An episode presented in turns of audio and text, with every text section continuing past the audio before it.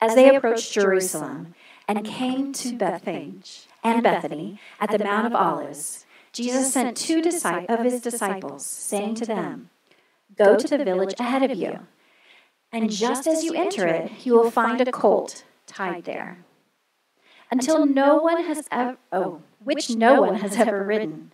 Untie it and bring it here.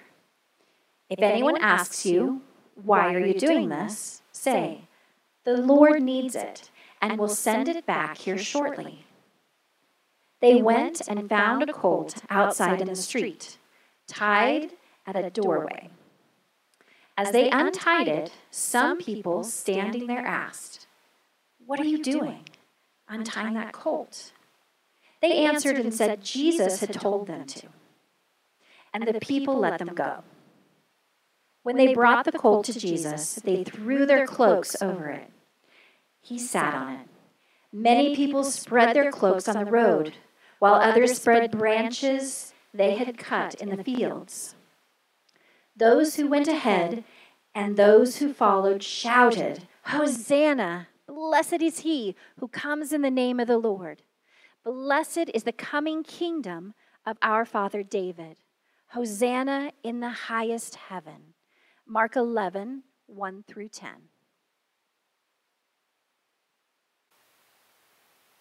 So it's Palm Sunday today. It's always uh, an exciting Sunday. I remember as a, as a child, always getting your little swords in church was always uh, a nice touch. Uh, I was very much a little boy, and of course now I have three little boys, so that seems to fit well. Um, but there's just kind of these fun memories. You're getting into the, the week of Holy Week, and, and it's kind of uh, unique, and many people will probably travel, spend some time with family, and it, it's just uh, can be a beautiful uh, time. And, and here we've been doing this sermon series through Lent. And if you're the first time you know, with us today, you won't be lost. But, but we've been doing this series on the priesthood uh, all the way through the Old Testament. And now today we've gotten to the New Testament. So we've kind of started uh, in, right in Genesis, you know, Adam and Eve. Uh, in the garden in this kind of holy temple kind of thing, or rather, what the temple was kind of modeled after, and they were given this uh, sort of priestly role there. And then it continues on, and we hear um, about how they kind of get removed from, from this temple, if you will, uh, due to their own sin. And, and uh, this relationship is fractured, and it, and it continues to lead all the way through the Old Testament, and it leads right to today. And today we finally get to Jesus. So this is a, this is a good part of the sermon series. Uh, so, if, again, if this is your first week with us, uh, you joined right at the right time. So, uh, good timing there. Um, but yeah, again, let's get further into this. Uh, a little recap here. So, so even with Adam and Eve, as I mentioned, they're kicked out of the garden, but they're given this sliver of hope. There, there's this, this phrase that God tells them, this, this command that God tells them, and he, and he says that one day one of their descendants will come and that descendant will defeat evil. And it will restore humanity kind of into this rightful role, what they were created to be in the first place. And, and we're told that not only will this descendant destroy the evil, but this descendant will both be the one that destroys it and will be a sacrifice. He will crush the head of the snake and he will get bit in the same process. So here we are. Uh, he will crush the head uh, and he will get bit. And, and then we read on, and there's this kind of wreckage of the world. Again, we're still in Genesis here, and, and the world is this difficult place, and there's a lot of pain, and there's a lot of suffering. And, in the midst of it, we come across this, this new couple, Adam and Eve. Or not Adam and Eve, sorry. I already talked about them. Uh, we talk about this other couple, Abraham and Sarah. Uh, and, and Abraham and Sarah are told that it will be through this family, that it will be through them that this descendant will come, that God is going to do something special, uh, not just through all of humanity, but through this particular family. And we hear that that family grows and it grows and it grows and it becomes the Israelite people. And, and of course, very quickly going over it, they, they go into slavery in Egypt, they get rescued out of that. Uh, God meets them in this really special way. And part of this promise that God gives them, or this command, is that God wants to make this family a nation of priests. So, this whole series, we've been talking about priests, and here's my really quick definition of what a priest is in the Bible. So, this is different than maybe we use it in our culture today. But in the Bible, what a priest is, is that there's a God, and, and there's a, he's holy and he's perfect, and then there's, there's people, and there's the rest of humanity, and there's this big gap in between, and there's this need uh, for people to kind of uh, bridge this gap between a holy God and a, and a hurting world. And there's a certain role that does that in the Bible, and they're called the priests. So they're kind of these doorway people. They, they stand in the middle there, um, and they uh, take the blessings of God and they give that to the people, and they take the sacrifices of the people and they bring that to God, and, and somehow it all kind of mediates through that. So that's what's going on here. Is, is here, the Israelites are told that, that not only will this be a role for a certain person, but now God says, I want to make your entire nation a nation of priests. All of you will stand in the gap between, between all of the people of the world and a holy God. And we don't have to read very long before we read that, that this did not turn out exactly how uh, it could have on paper, if you will. Uh, it makes sense uh, when you plan it all out and then you add humans into the mix, and it quickly, quickly breaks down. And, and even the the priestly group of the Israelites within the first stories of them being priests fail in radical ways. They actually don't lead the people towards God, they end up leading the people towards worshiping a false idol. They, they lead the people away from God. And it continues on and on and on. And we're told uh, right before the story of David that there is a need for a new kind of priest that, that this system is not working, that, there's, that this will need to be done away with, and there'll be a new kind of priest. And this priest uh, is going to be able to stand in this gap, and they're going to be able to, to give the sacrifice to God, and they're also going to be able to give the blessing from God uh, down to people. And then we're introduced into King David, and it sounds really promising. And as we read through, we, we look at it and we say, could, could this King David, could he be the one? Now, if you weren't here last week, he's not. Spoiler alert King David is not the one. He also falls short of this. He, he kind of reflects it in some ways. There's parts of what he does that, that make sense into this role, uh, but he is not the one. But he does receive another promise from God. This is 2 Samuel chapter 7, verse 16. God speaking to David, he says, Your house and your kingdom will endure forever before me. Your throne will be established forever. Obviously, King David does not live forever, but his house, his descendants, his, his royal line, we are told, will be established forever. It'll rule forever. And there are many descendants of David, as we read through. Some are good kings, others are not, most are not. And then the line seems to disappear. And long story short, then we end the Old Testament. And it leaves us with this hanging feeling that, that a lot of these promises still are not fulfilled. There's still something more. There's still something more that's supposed to happen. Who is this promised one? Who is, who is this one that will crush the head of the snake? Uh, who is this descendant of Adam and Eve? Who, who is this descendant of Abraham and Sarah that will be the one? And then we enter into the New Testament, and today is Palm Sunday. So, just a little background on our text for today. Again, we're in Mark 11. On Palm Sunday, Jesus and his closest followers, they come to the great city of Jerusalem. And they're coming for a celebration. They're coming for the Passover celebration. And, and by Friday, the crowds that greet him today, by Friday, those very same crowds will be yelling out, Crucify him. But today, they have a different uh, tune. Today, they are welcoming him. They're welcoming him as their king, as this coming king, and it's clear with what they say that they, they view him as this coming king in the line of David, this one that was promised, this one that was to come. And, and we skipped over it, but many of the prophets in the Old Testament talk about this. They, they give visions of the future, of what this king will be like. And, and the people are ready for it. They're so ready for it. And they look at this Jesus coming, uh, and they are they're ready for him to be the one. But during this time, the Jewish people, they're not, they're not free. They're under the Roman Empire. So the Roman Empire is vast. It's, it's very large at this time. It's very, very powerful. Um, a massive military machine, and they rule over this entire region. And how the Romans kind of did it, if you're not that familiar with, with Roman uh, politics, I guess, if that's not your area of expertise in life. Um, the, the Romans would kind of let you kind of rule yourself somewhat. They would still be over everything, but they would put uh, maybe kind of a puppet king in place, and then they would uh, kind of let you deal with your own stuff as a group. And then if something got bad enough, then they would come in. And often by the time the Romans came in, they came in with their army. But they kind of let you do your own thing, as long as you paid your taxes.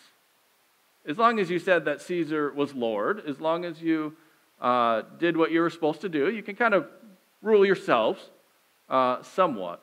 And this is what the Jewish people are doing. So they have an appointed king, uh, but really the day to day governing of what's going on is being done by the priests.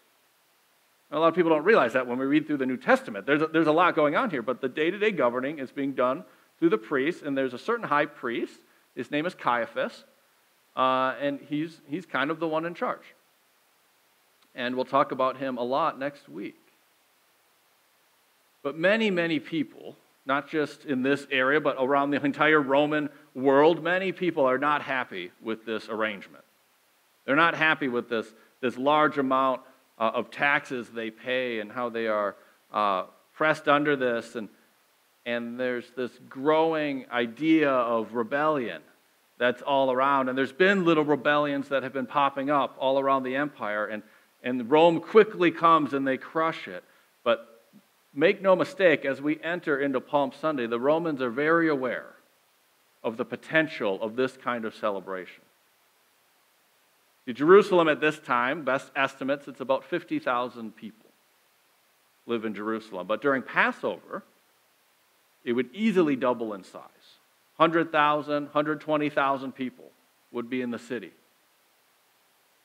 Now, it doesn't take a military genius to realize that the first step into starting a rebellion is to build an army. And what a better opportunity to build an army than when your city is going to grow anyway and, and you, we might not pick it up on it. You know, we're, we're reading so many years later, we don't see necessarily the tension that's going on, but I, I guarantee you the Romans had their eyes on Jerusalem. And not only did the Romans have their eyes on Jerusalem, but the people, the leaders of Jerusalem, this, these priests, they were very aware of the Roman eyes that were on Jerusalem. And yet, here we are, and there's this coming king that is riding into town. Can you feel the tension that's happening here? It's like this pot of water and it's been boiling. It's been boiling for many years. And it's, it's right at that edge. It's about to boil over. There's about to be this explosion. And, and all the priests want to do is just, just stop their entire society from getting wiped out by the Romans. They're not as evil as we sometimes like to make them. All they want to do is, is hold back this boil. Don't let the city go into rebellion because what's going to happen is Romans are going to come and they're going to destroy everything. And they do, they do it later. 70 AD. The Romans do come in a rebellion and they destroy everything and they tear down the temple. So, so this fear, this fear is not uh, unfounded. And they see Jesus coming, and, and he's riding on this donkey, and the people are so excited.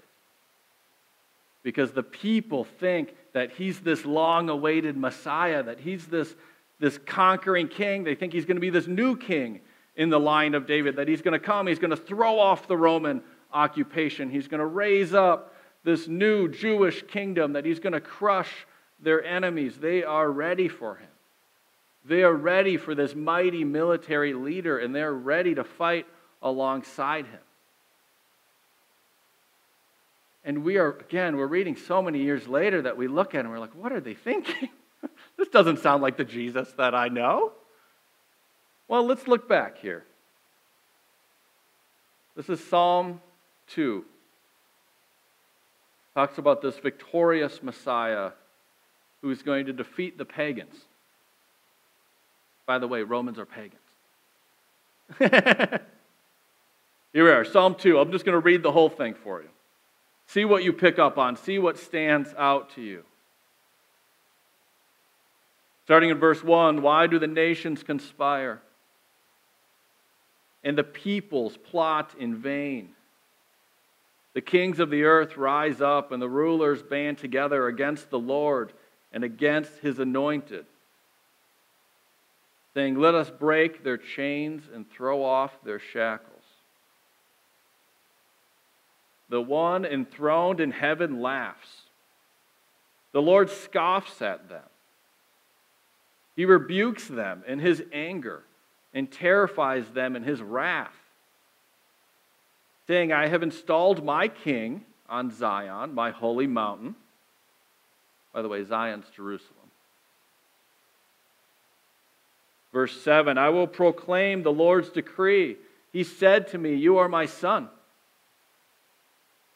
Today I have become your father. Ask me, and I will make the nations your inheritance, the ends of the earth your possession. You will break them with a rod of iron, and you will dash them to pieces like pottery. Therefore, you king, be wise. Be warned, you rulers of the earth. Serve the Lord with fear and celebrate his rule with trembling. Kiss his son, or he will be angry, and your way will lead to your destruction. His wrath can flare up in a moment. Blessed are all those who take refuge in him. This is the Messiah that they're ready for. This is the one they've been praying for. This is the one that, that they want to come. They, they read into these texts and they see themselves. They see their hurts. They see their sufferings. They see their pain. And they look out and they're ready for this warrior king in the line of David that's going to come and he's going to throw off the enemies. He's going to destroy them all. This is harsh language. There, there's a lot going on here. Again, he's talking about Zion, his holy mountain, that is Jerusalem. And here we are in Jerusalem, Palm Sunday. It talks about the Lord's anointed. Anointing is what you would do to a king, it means pouring oil on. It's the word that we have for Messiah. That's anointed. And here he comes this king in the line of David. And he comes riding into Jerusalem. And the people look back at, at verses like Psalm 2 and they say, you know, the, God's enemies, they're, they're laughing at him. These Romans, they think they're so strong. They think they're so powerful, but they don't know who our God is. And God will God will lift up this new and powerful king and he will crush them, and the people are ready. They are ready for it. They are right there. They will take up arms if he asks for it.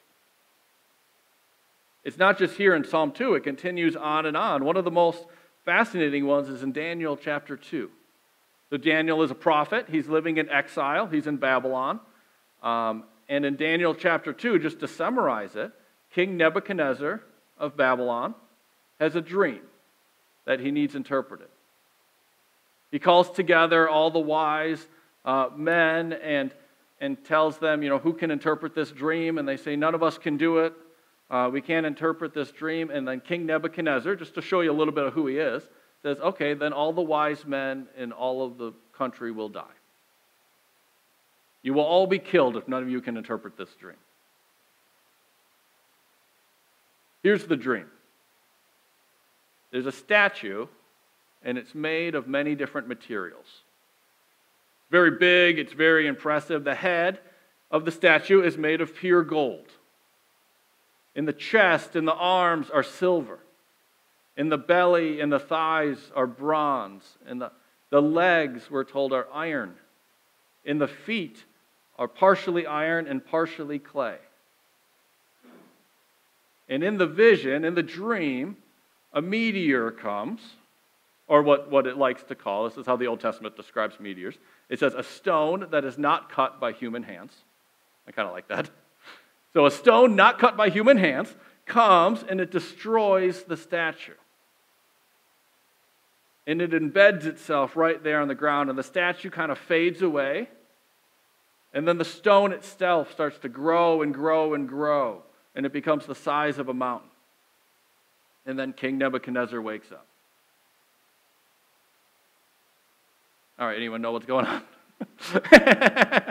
All right, this is Daniel chapter 2. It's actually really fascinating. So, so Daniel is considered one of these wise men uh, at this point, and Daniel says, I can't interpret it, but through God, if God lets me, I will be able to interpret it. So King Nebuchadnezzar brings Daniel forward, and Daniel is able, uh, through God, to say what, what this dream means.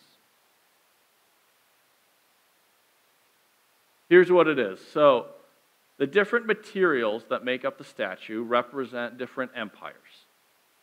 So there's one giant statue, it's kind of, kind of looking over the whole earth, and it's, it's represented by different empires made of different materials. It's almost like the statue itself is a timeline.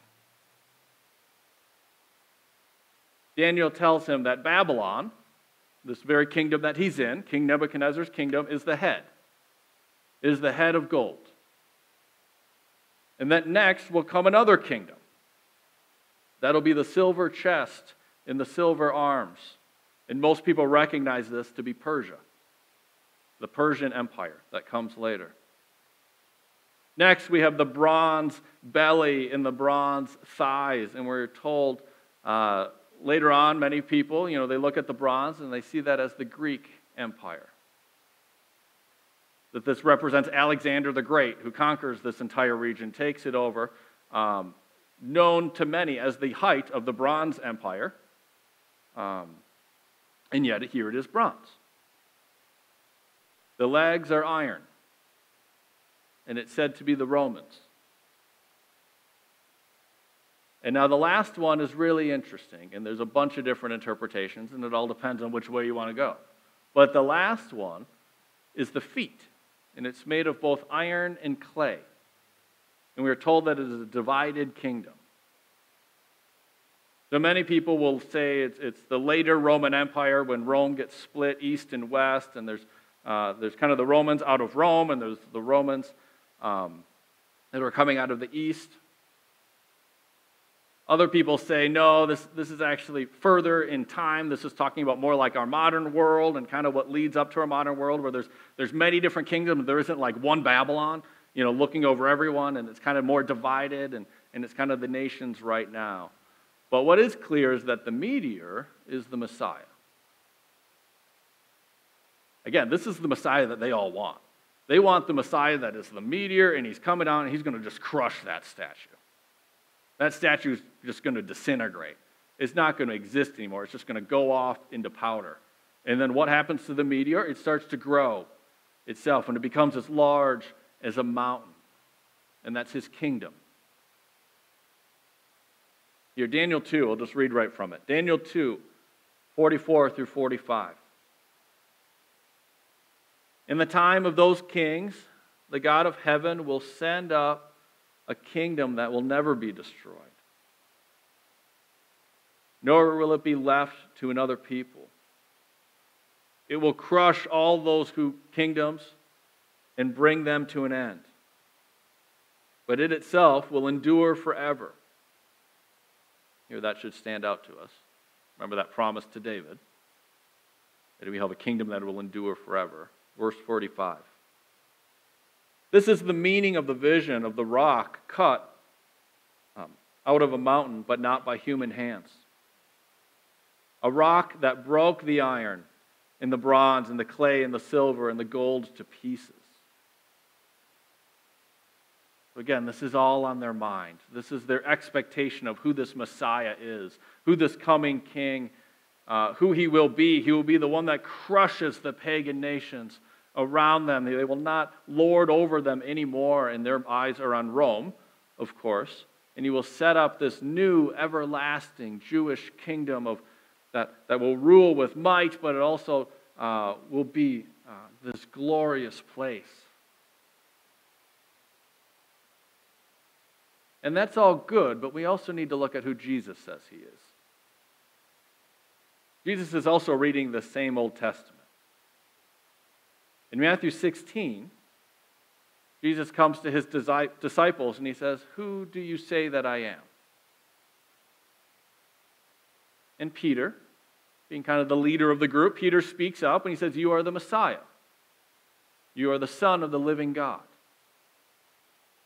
This is Matthew 16 16. And they're not wrong, they're right, but it's also important. Look at what Jesus teaches next.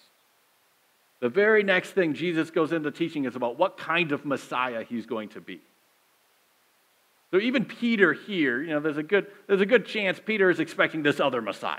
He's expecting this warrior, this one that's going to come, he's going to crush uh, the enemies, and he's going to take over the world, and, and they're just ready to just kind of ride in with him. And we see that through the, through the disciples' stories. You know, which one of us will be at your right hand and will be at your left when you come into your glory? They're not talking about heaven.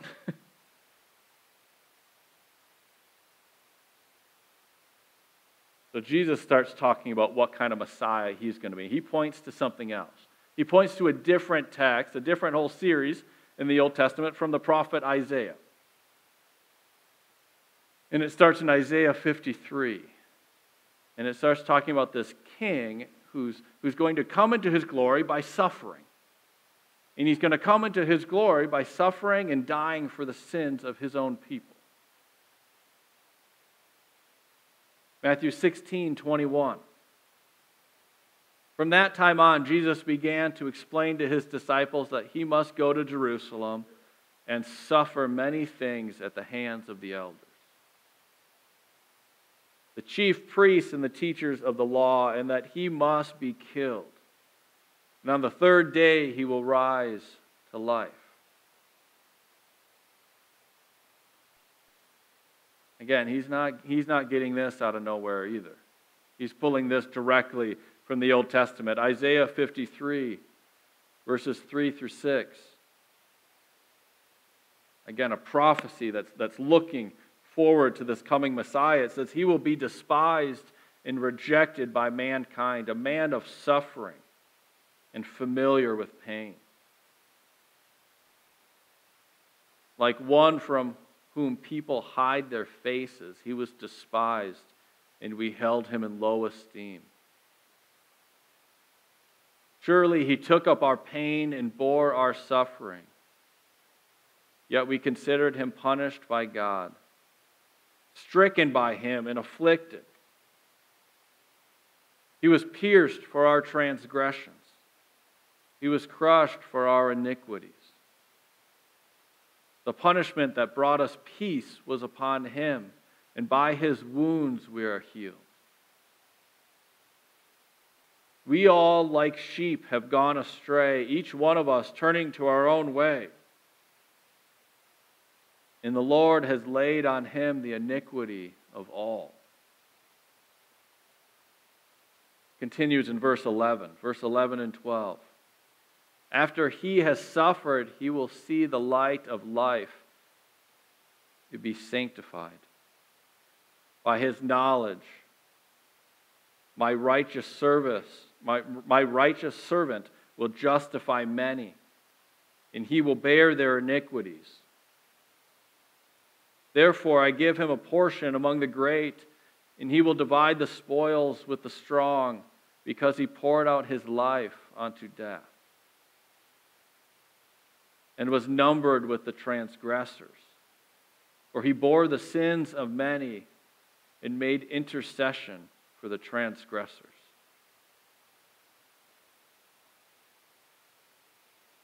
It's the simple passage while we were still sinners. Christ died for us. So here, Jesus talking to his disciples, he's pointing them towards a, a different set of passages about the Messiah, what the Messiah will be like. It's the suffering servant, this one that will come and he will bear uh, wrath, he will bear all the pain on himself on behalf of his people. Jesus is trying to point to them to say, I'm going to be way more like this suffering servant kind of Messiah than I'm going to be like this conquering king one. And it brings us into our text for today. But before we get there, you know, it's important to note that the conquering king one is not wrong, it's just wrong on the timeline. You know, as Christians, we believe that Jesus came and that while he was here, Jesus said he would come again. He would come again to judge the living and the dead. That's very hard to see from the Old Testament. It's very hard to see that there's a massive gap in time going on. So, the, so these other prophecies, these other expectations, they are not wrong. It's not that the people looked at the Old Testament and they misunderstood what Jesus is like, they misunderstood what Jesus was like then, what Messiah was like then. But that other one is still coming. We live in this really strange time. We do, you know, the writers of the New Testament do, uh, where we're living between these two moments. You know, many people call it the age of the church.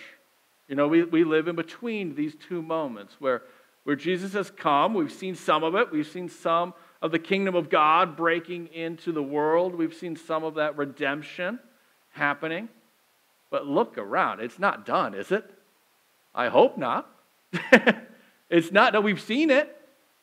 A lot of, a lot of biblical scholars, they call this the already, but the not yet. I really like that.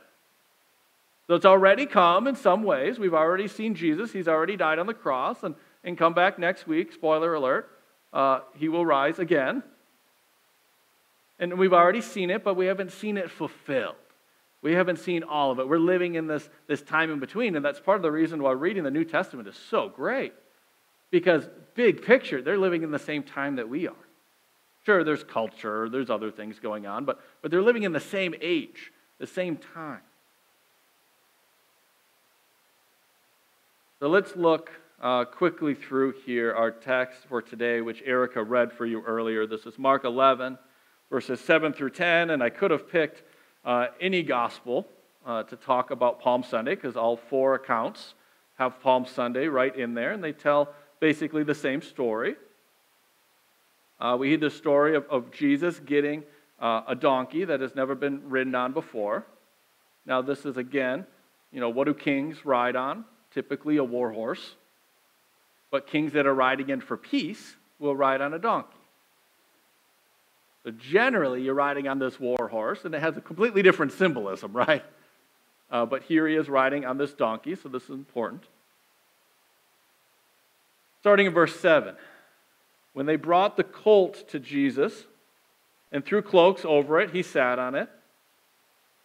Many people spread their cloaks on the road while others spread branches they had cut in the fields. Those that went ahead and those that followed him shouted, Hosanna! Blessed is he that comes in the name of the Lord.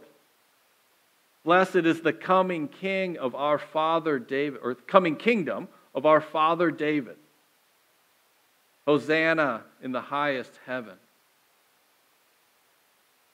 Let's continue looking at these, these statements that we're told that the people yell out. So, so, again, a really large crowd. People are coming in for this festival. The city is growing in massive numbers. So, of course, the roads are busy on the way in, and they see Jesus coming, and a, and a crowd gathers.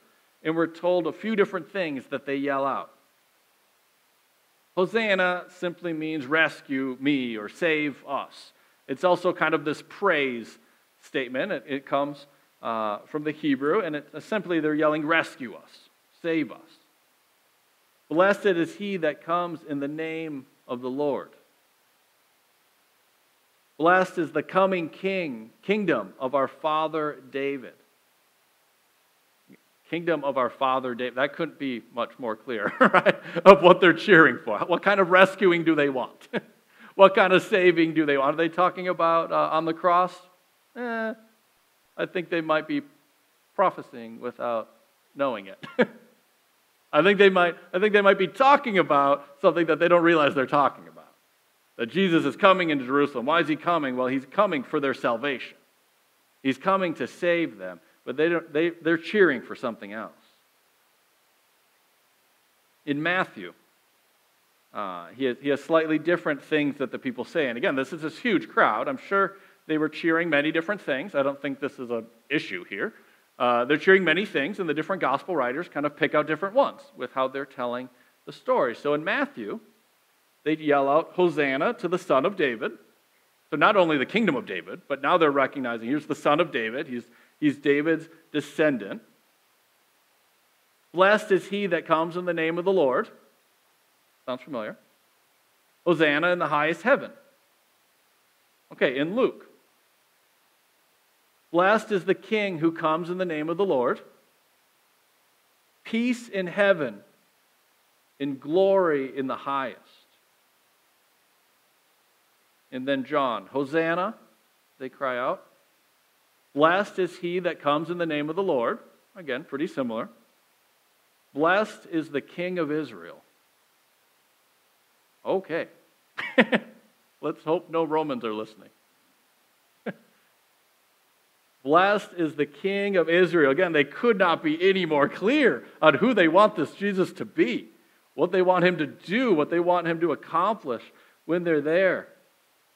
And they're just days away from Good Friday. They're just days away from this very same cl- crowd from going from yelling, Save us, to yelling, Crucify him. Just days away. And why? Because they quickly find out that he is not the kind of Messiah that they thought he was. He's not going to live into these roles. He's not going to going to lift up this army. You know, the people are looking and they're like, Jesus, where's your army? You've come here as king. You've come here as Messiah. We're ready to fight. We're ready to fight alongside you. Where's your army? Where's your, where's your might? Where's your power? How are you going to overthrow this all? It's like this fight is happening even within themselves that they want Jesus, but they don't know what Jesus is like and, and they don't know what, what to expect. They welcome this coming liberator, but then they turn against him.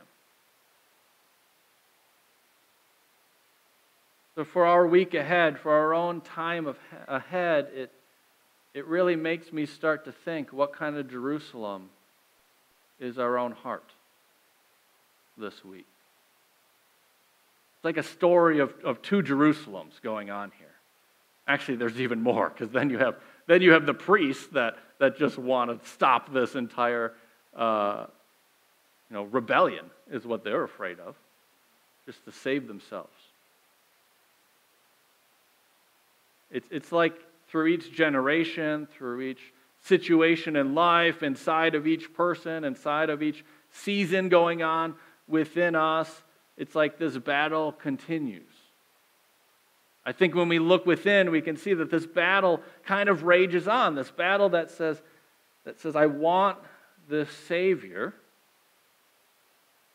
but, but then he might ask me to do things I'm uncomfortable with. And, and I can quickly just reject him. I can say, I want part of you, Jesus. I want part of you in my life, but I don't know about in my whole life. I don't know about in my whole self. It, it maybe, maybe I can be in charge. Maybe I can just compartmentalize and I can just decide which, which parts I'm willing to let you into. Which parts I'm willing to say, yeah, you can be the king of that. That area, that guest bedroom over there. I'll give you the guest bedroom. Uh, I don't want you to give you the whole house. Uh, you, can, you can stay over there and, and, and bless me. You know, don't get me wrong, Jesus. I want you to bless me. I want you to, to be with me. I want my life to turn out well. I want you to bless my children, bless everyone around me. Uh, but how about you just stay in the guest room? How about you leave me uh, on the throne and, and you just kind of stay over there? Be, be a good advisor, Jesus. That would be awfully nice. This is not me suggesting this, by the way. If you're, you're getting a little, you're like, Pastor said, uh, I, can, I can put Jesus in the guest room, please. Don't quote me on that part. But we do this inside, don't we? If we're honest, if we're, I mean, if we're not honest, I guess it's really easy to say, oh, no, I've made Jesus both, both my Savior and my King. Oh, yeah, that is great language. You know, Savior, certainly, died on the cross for me, love it. King of my life, yeah, he lives in the, best, in the guest room, yeah. Uh, king of my life, you know, is he in charge? Is he really the one doing, or am I, am I even holding back areas? And I'm like, oh, Jesus, I'll let you in most of the house, but, you know, that one closet over there, you don't want to go in there. Even you, Jesus, don't want, don't want to see these whole parts of my life. I've told this story before, and my, my son Levi, who's downstairs right now, he gets a kick out of it. But, but when he was little, he's older now, but when he was little, like preschool age, um, if you were to invite him over to your house, at some point he's going to disappear. You know, Susan and I, we were good house guests. We knew our role.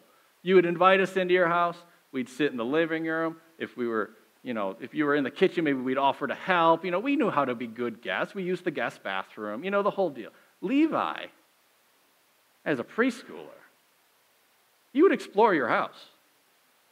There was once he was at someone's house and he found like a little cabinet that they didn't know existed in their own house.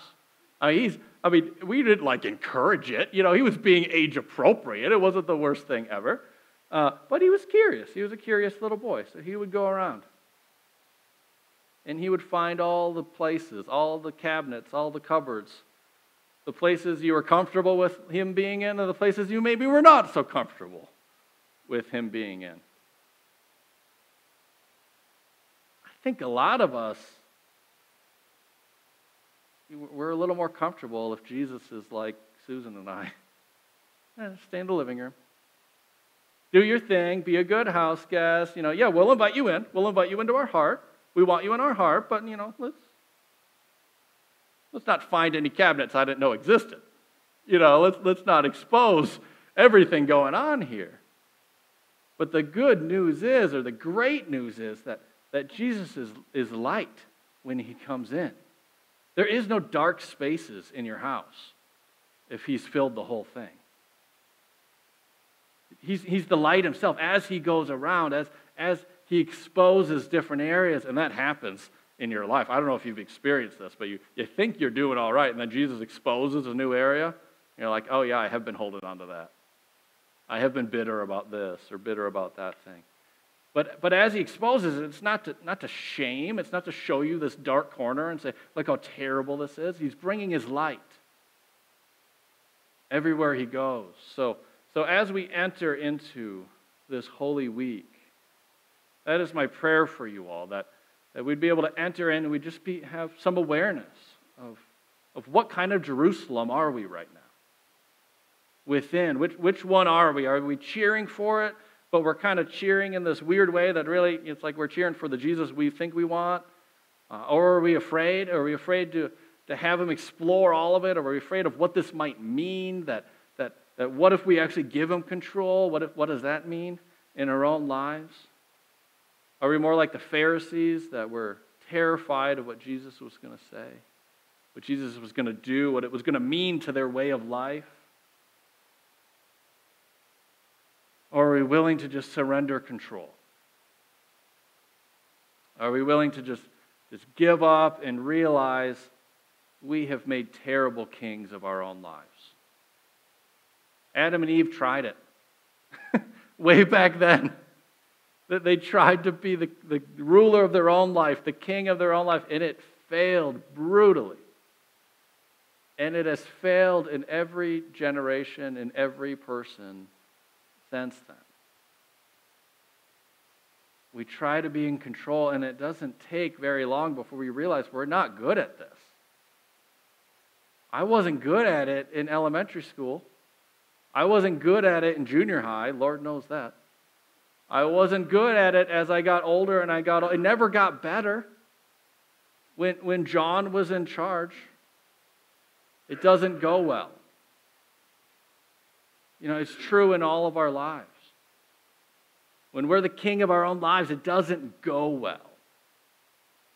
But when we are able to surrender, and we say, Jesus, uh, not only not only as Savior, but also as Lord. That's how I need you. I need you in every aspect. I need to, to lean on you and not lean on myself. Then there's truly hope, and there's truly uh, this place that we can finally rest and we can finally be with.